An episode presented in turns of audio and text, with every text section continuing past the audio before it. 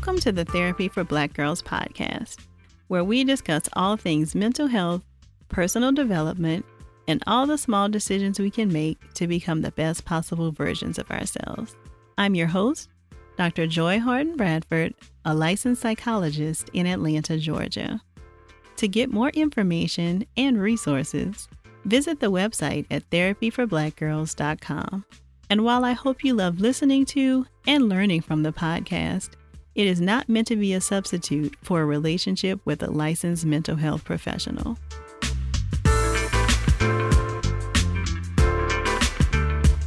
Hey, y'all.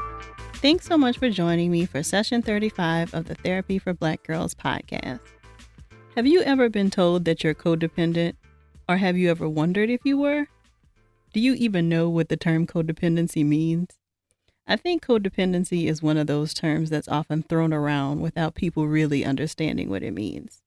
So, for today's episode, I wanted to chat with someone who could help us unpack this term a bit. Today, I am joined by Nedra Glover Tawwab. Nedra is a licensed clinical social worker who operates Kaleidoscope Counseling in Charlotte, North Carolina. She helps people learn how to be in healthy relationships with themselves and others. Nedra is the creator of the Empowered Planner for people who desire to be reflective, intentional, and productive. Nedra is passionate about teaching people to rewrite their narrative and create the life they want. Nedra and I chatted about the definition of codependency, how to know if the definition fits you, how someone becomes codependent, and strategies you can use to become less codependent. I definitely learned a lot from her and hope that you will too. Here's our conversation. So, thank you so much for joining us today, Nedra. Thank you so much. So I'm happy for you to be with us today to talk about something that I think is often thrown around, but that people don't often really know what it means. Um, so you are joining us today to talk about codependency. So can you give us a definition of what codependency is? Yes, I think that codependency is a lot of times used to describe people in NA or AA, but it also applies to folks who are in unhealthy relationships at the expense of themselves in any sort of scenario. It doesn't have to just be addiction or um, some traumatic behaviors. I like to think of it also in a context of just having attachment tendencies that are not healthy for you. So, what does this really look like? Like, how do you know if either you are codependent or if you're in a codependent relationship? I think lots of times, you know, clinically we have seen it as dependent personality disorder. Sometimes we see it in folks who may be diagnosed as borderline. Sometimes we see it in marriages and family relationships, and sometimes in relationships with people with their with themselves or their friendships. I think lots of times codependency looks like um, people who don't have healthy boundaries in relationships, and you'll hear them say things like, People walk all over me, nobody listens to me, I date the same person. Um, some of those things to me are indicators that there may be some codependency going on in your relationships. So, are there things that you found that um, might make it more likely that you would end up in a codependent relationship? Yes, I think sometimes people have a history of whether it's from their family of origin or whether it's from previous relationships, they have a history of being a certain type of person in their relationships with people. Sometimes we can see this when we have parents who may nurture us to be a certain sort of person. And so you don't have the opportunity to develop boundaries and a very clear identity. And so once you get into a relationship with another person, you take on the characteristics of that person and never really have that clear sense of self. And so whatever they're into, you're into, whatever their issues are, they become your issues. And so a lot of times we think that, oh, I just like these things, but it's really based on you not having a clear understanding of who you are and where you come from. Now, this is why I love doing these interviews because I find myself always learning something new. So I did not know that that could be like a characteristic of codependency like this. Um, and you sometimes hear people joke about it, right? Like they have this friend who is always into something new depending on who they're dating. Yes, yes. I, so, I think that's a, a common phenomenon with it uh-huh. that our friend gets into, you know, they get into this relationship and they become you know, a sports enthusiast, or they become, oh my gosh, he really likes this band. I'm really into this band now. Or, you know, your friend gets into a relationship, you don't hear from the friend. You know, I think that also is an indicator of something greater going on because you should be able to maintain your sense of self even in your relationship. Got you. So is this always a bad thing? I mean, you know, we often hear, um, and of course, in the field, we talk about like the need for support and to have a support system and, you know, to really kind of have close relationships with other people. Um, so is codependency always a bad thing?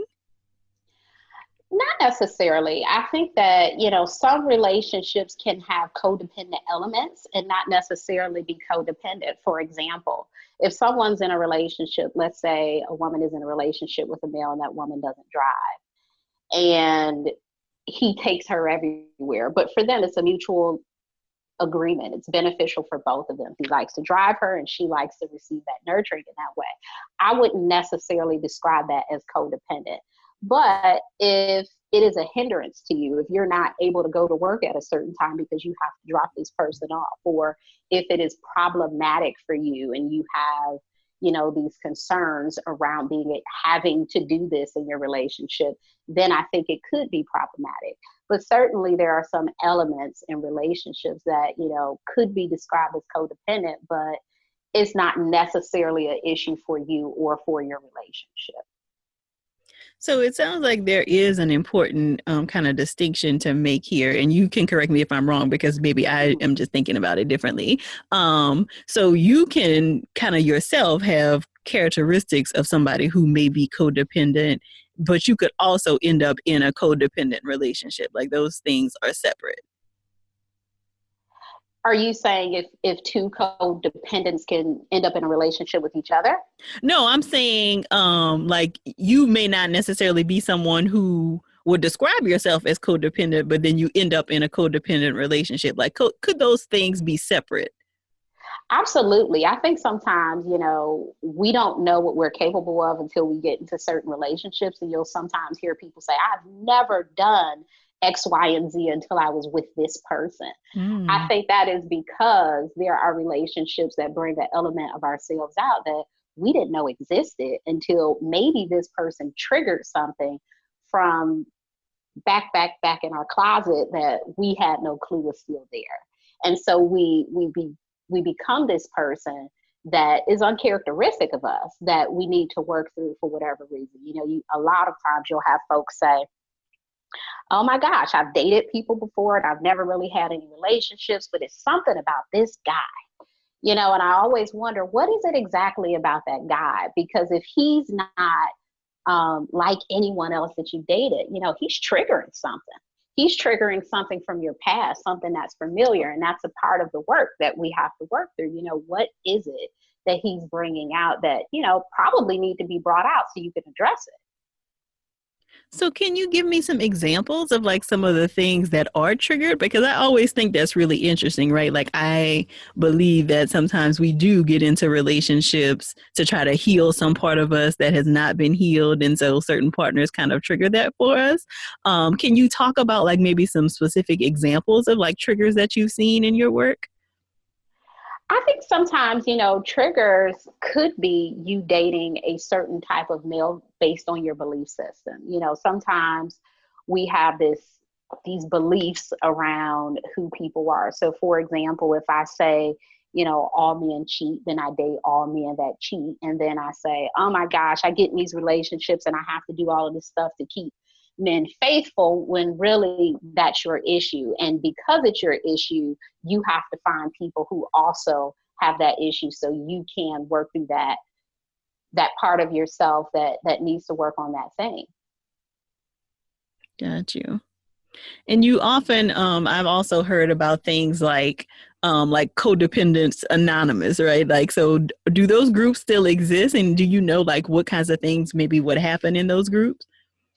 Those group exist, but they're few and far between. You know, mm-hmm. what you hear more about is Al Anon, and mm-hmm. Al Anon has a lot of those same principles in terms of helping you to set boundaries, helping you to form healthy, healthy attachments, helping you to kind of figure out how these dependency issues started, helping you to develop some sense of assertive communication because I think a lot of times that's how you get out of the codependency is to begin to look at what you're doing, evaluate the impact it's having on your life and and maybe start to implement some new strategies so that you can maybe be in that relationship but just in a different way and just be in relationships generally in a different way.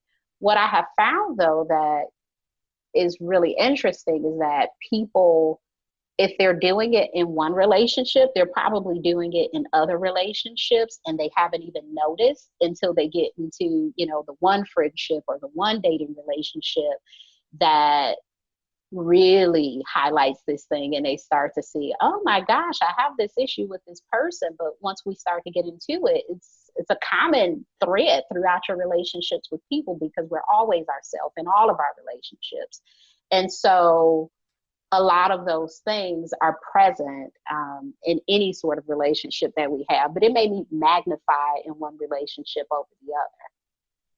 That sounds really fascinating, Nedra. Like, um, and I guess that question or your response made me think about at what point would someone then come into therapy with you? Like, do you feel like there is some incident that kind of happens where people feel like, okay, I probably need to talk to somebody about that?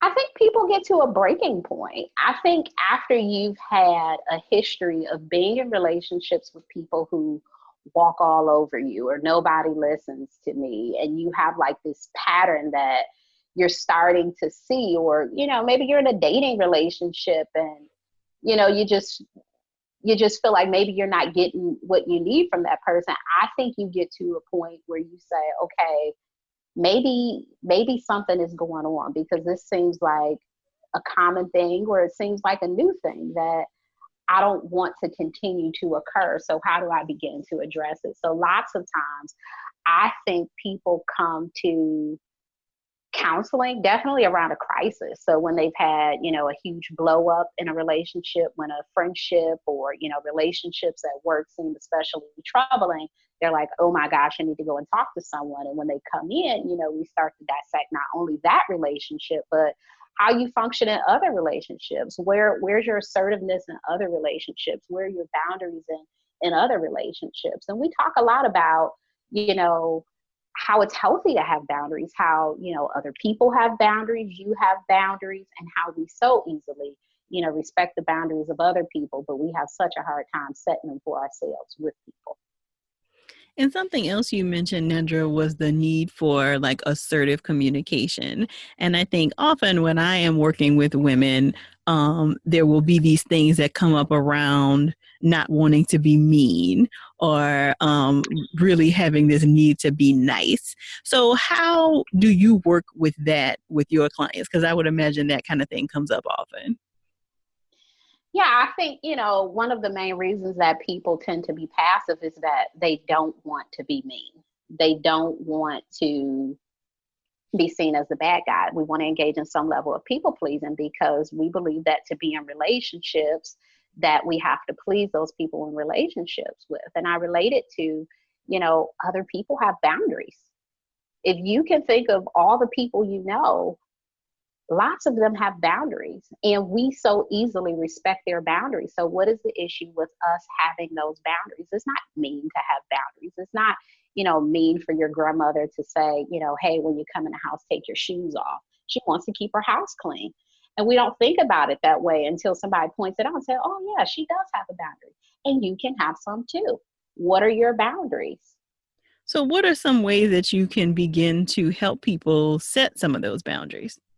I think the first thing is to help people identify what they would describe a healthy relationship as. What is your what is a relationship with yourself look like? And what does a healthy relationship with someone else look like? And helping them to implement those strategies or those ideas into their relationship. So if you want to be in a healthy relationship and you want people to be able to respect you and you want to be able to be authentic with people, that will require some level of assertiveness. You know, you're going to have to, if you want to be authentic, you're going to have to say to people, this is what I would like. No, I would not like this. Those things aren't me. those things are just being firm or you know being present in who you are and not just saying okay okay i'll go along with it we all have an identity and it's okay to show it. So i think helping people to set boundaries and to have expectations of people and to express their needs to people is a large part of what i help them with. And do you find that that's something that people kind of tend to take to pretty easily, or are there struggles with um, learning how to set healthier boundaries for themselves? I believe initially there's a struggle because what happens when we set healthy boundaries? Lots of times the people around us, they don't like it.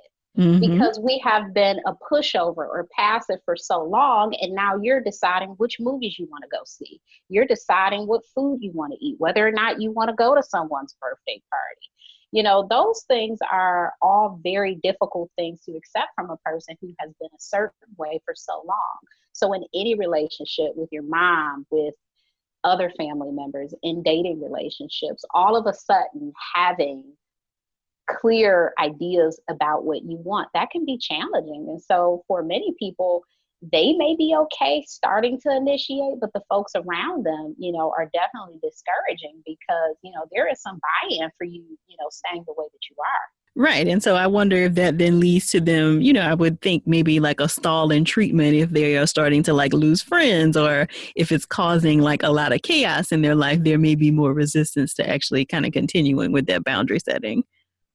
Well, we talk a lot about um, being assertive and not aggressive. And mm. I think mm. lots of times where you start to lose friends and when you start to see a lot of disruption, I assess whether you're being aggressive with it. Because what tends to happen is if you haven't had any boundaries and now you're like, I'm empowered, I'm going to have all of my boundaries today. lay them all, you lay them all that day, and everybody has been read their rights. It's like, what did you just do? That that has gone too far. But what we can do is baby steps. You know, you start with the small thing. So if your friend says to you, Hey, do you want to go to a concert? And you know that you don't like trap music, that's an excellent time for you to assert yourself and say, No, thank you. You don't go back five years and say, you know, every time you've invited me to, you know, those aren't the steps that we're taking. We're taking baby steps and we're just implementing things as they go. Got you. So, can you give us more information about the distinction between assertiveness versus aggressiveness? So, assertiveness is respectfully, clearly stating what you want. Aggressiveness is being pushy with your agenda. So, when I think about it, I think about, you know, how we say it. You know, have we expressed our emotion behind that? So, for example, if I don't want to go to a concert with you, how do I say that? And, you know, I think a respectful way to say that is to say, you know, thank you for the invite. I'm not going to go. But if you say to someone, you know, I don't like trap music. I'm not going to that concert. I think that's a little aggressive. And I think that it invites a confrontation. It's very easy to confuse the two because I think that we think we're being aggressive, that we are getting our point across, but how are we getting across? What are we really trying to elicit from getting our point across in a pushy way? Because ultimately, we want to be accepted by people. So if you want people to accept this new you, you're going to have to do it in a way that is respectful. We don't want you to lose friends. We don't want you to end relationships. The goal is for you to use your voice, but use it in a respectful way. And I wonder if there is some intersection there between um, like this more aggressive kind of behavior and the stereotype around the angry black woman. I, you know, I, I don't know if there's an intersection there necessarily, but I definitely think that when I think of the angry black woman, I think of someone, know, well, maybe there's an intersection. I think of someone who who's fed up, mm-hmm. you know, and they get to that point where now they have to react to everything, and their reaction is so over the top that it does become this aggressive thing, and sometimes inappropriately so, and displaced. Sometimes that anger is not even for this situation; it's for another situation that they didn't address so I, I think we have to be very conscious of being present in moments with people and not necessarily allowing interactions to pass us by and not respond to those, but responding to folks in the moment. We don't want to be passive aggressive and say, you know, yes, I'll do it, and then go and tell, you know, everyone else, I didn't want to go with her anyway. Because once you've done that 10 times, you know, the 10th time you'll say, I don't want to do it. You know, it becomes this big thing. So it's okay to say, hey, you know, that doesn't work for me. I don't want to do it. Right. The the first time it's asked, or you know, if you can't do it the first time, you certainly can do it the second. Yeah, so this, you know, really feels like the whole conversation around like no is a complete sentence and, you yeah. know, like really being okay with saying no. Can you maybe talk a little bit more about that, about how, um, like why we have such trouble saying no to people? You know, it goes back to people pleasing. We feel like we should say yes to most things because people will like us. People will want to be around us. We're now the fun person we don't want to say, no, I don't want to grab drinks after work because I want to go home and watch TV. You know, we don't feel like that's a valid reason. So we have to say yes. We have to say yes to people because we want them in our lives. But saying no is a healthy thing for you. And I think about it this way you know, other people say no. You've been told no before and you've survived. So I think it's very likely that this person would be fine with a no. Maybe not all the time, but sometimes there are certainly people that you can say no and certain instances you can say no in so if someone is listening to our interview and realizes, oh my gosh, I think I have been codependent in relationships, um, what are some things that you would suggest that they might be able to do to start kind of maybe behaving differently in their relationships? I would think about your boundaries in your relationship. So, what are your boundaries? And if you can't come back with any, we have a problem because we have boundaries in all our relationships. I know one of my my boundaries that I like to utilize is turning my phone off at 8 p.m. I put on a do not disturb because I have to have some time to relax, to sort of regroup. Do you have any boundaries? That's the first thing I would assess. The second thing I would say is how do you feel about the relationships that you're in with people? Do you feel like they are mutual relationships? Lots of times, if you're doing more in the relationship, you start to feel resentful. You start to build this sort of attitude that you're always doing for pe- things for people or that you have to do things for people. When really, that's not a healthy relationship. Healthy relationships are one where you can support people and people can support you. So if you're finding yourself in one sided relationships, I would definitely consider getting some counseling or some treatment around being in a codependent relationship. And do you have any resources you could suggest for somebody who might be struggling with this issue? Yes. Um, my favorite book is Codependent No More. Oh, that's a classic. And that is a classic, right? Um, I think for most codependents, it's a wonderful book. I will give a caveat that it tends to focus heavily on substance abuse and addiction. However, they talk they talk about codependency being applied to other things as well. But it is a great book, just going over what is codependency, what does it look like, and how to work through it. Another book that I frequently suggest is Boundaries, where you end and I begin my book is so tattered. I've probably read that book about 10 times. It's a short read, but it's a great read just to check in and make sure that you're in a healthy relationship emotionally and physically because sometimes we don't think about um, boundary violations just in the context of being emotional, being physical, being sexual, and what those things actually look like. So the the boundaries where you end and I begin is a great book to kind of highlight how to set boundaries and what do those look like? What are acceptable boundaries? And last, I think a really good book is Attached, and it talks a lot about dating and attachment it talks about um, an anxious attachment style, avoidant attachment style, and a secure attachment style. And that book gives you a depiction of what it looks like to be in a relationship where people may may have some co- codependency things and how to still be in a relationship with those folks and figure out a way to mutually meet each other needs. So this goes back to, you know, can we be in relationships that are codependent? And sometimes we can you know, and there are ways to do that depending on the level of codependency. And so attached speaks really, really well to being able to be in relationships with people who may have some codependency. So you brought up an interesting point as you were describing that book around um, you may be able to continue in a relationship with somebody depending on the level of codependency. At mm-hmm. what level would you say um, would not be an okay thing to kind of continue in the relationship? I think when it becomes an extreme situation of enabling, mm-hmm. when you are disabling people to a point where they are no longer able to care for themselves. We want people to be able to not necessarily function independently, but definitely we all need assistance. We want to be able to assist them, but we don't want it to be dependent on what we do for them unless there's an extreme situation where someone is sick. But I think lots of times when you need to terminate a relationship is when you have no fight left for yourself.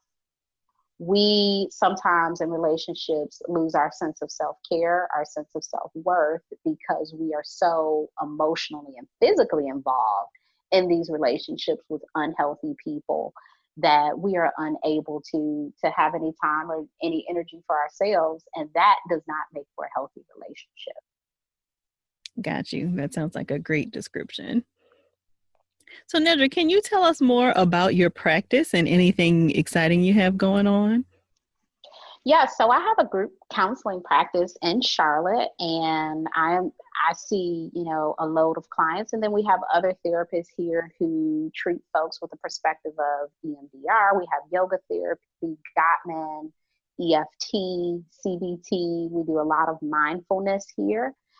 Also, a new venture for me is planning. So I have created a planner called the Empower Planner and the focus of the planner is just to encourage folks to be mindful and to engage in self care rituals. So, for example, um, just daily, I have an opportunity for you to check in, for you to talk about what you're grateful for, for you to talk about what you're feeling. I wanted to incorporate the ability for you to journal, but not journal, because I know for a lot of people, is really challenging to commit to journaling, but you really like the idea of journaling. So being able to just in one sentence say, This is how I feel, you know, this is what I'm grateful for. These are my goals for myself. These are my goals for work. These are my goals for home. But making sure that those self care goals are important and that they, the emphasis is around the self care goals and also being able to plan those other things in life. So, um, I think uh, the planner was definitely created to encourage people to mindfully plan because I think so many times we're writing stuff down, we're doing stuff, and we're not the center of those things. Why are these things really important to us? How do I check in with myself? So I wanted to create a space for us to be able to to do all of that and to be able to be productive while doing it. That sounds wonderful. And where can people find out more about you, Nedra? And is the planner available like on your website? The planner is available on my website, and my website is Kaleidoscope Counseling, PLLC.com. And I am on Instagram, and you can follow me at Kaleidoscope Counseling. And the planner can be purchased um, on our website, or it can be, um, there's a link in our Instagram where you can click and be directed to purchase the planner. Sounds good. And all of that information will be included in the show notes so that people can easily find it. Well, thank you so much for joining us today, Nedra. I really appreciate it. Thank you so much, Dr. Joy. It was a pleasure being on your show. I'm so thankful that Nedra was able to join us for this episode to share her wealth of information. Please make sure to check out some of the books she mentioned, as well as her Empowered Planner. You can find links to all of this information in the show notes. You can find those at therapyforblackgirls.com slash session 35. If you'd like to continue digging into this conversation, come on over and join us in the Thrive Tribe, which is the Facebook group for the show. You can find that at therapyforblackgirls.com slash tribe. If you're thinking that it's time for you to start talking to a therapist to help you work through any issues you might be struggling with, or to help you become the best possible version of yourself, make sure to check out the directory to find a therapist in your area. You can find that at therapyforblackgirls.com slash directory. I'd also like to remind all the women in the Atlanta area that I will be offering at least one new therapy group beginning in January. So if you'd like to learn more about the group or to sign up, head on over to therapyforblackgirls.com slash shift, S-H-I-F-T. Please continue sharing your thoughts about the episodes with us online. And make sure you're using the hashtag TBG in session so that we can all follow along with the conversation. You also want to be sure that you're following us across all social media so you don't miss any important announcements or helpful tips. You can find us on Twitter at Therapy4, the number 4, B Girls, and you can find us on Instagram and Facebook at Therapy for Black Girls. And just so you know, we have two more episodes after this one left for this year. The last episode for this year will be released on December 20th, and we'll be back with a brand new episode for the new year on January 3rd. I'm looking forward to continuing this conversation with you all real soon. Take good care.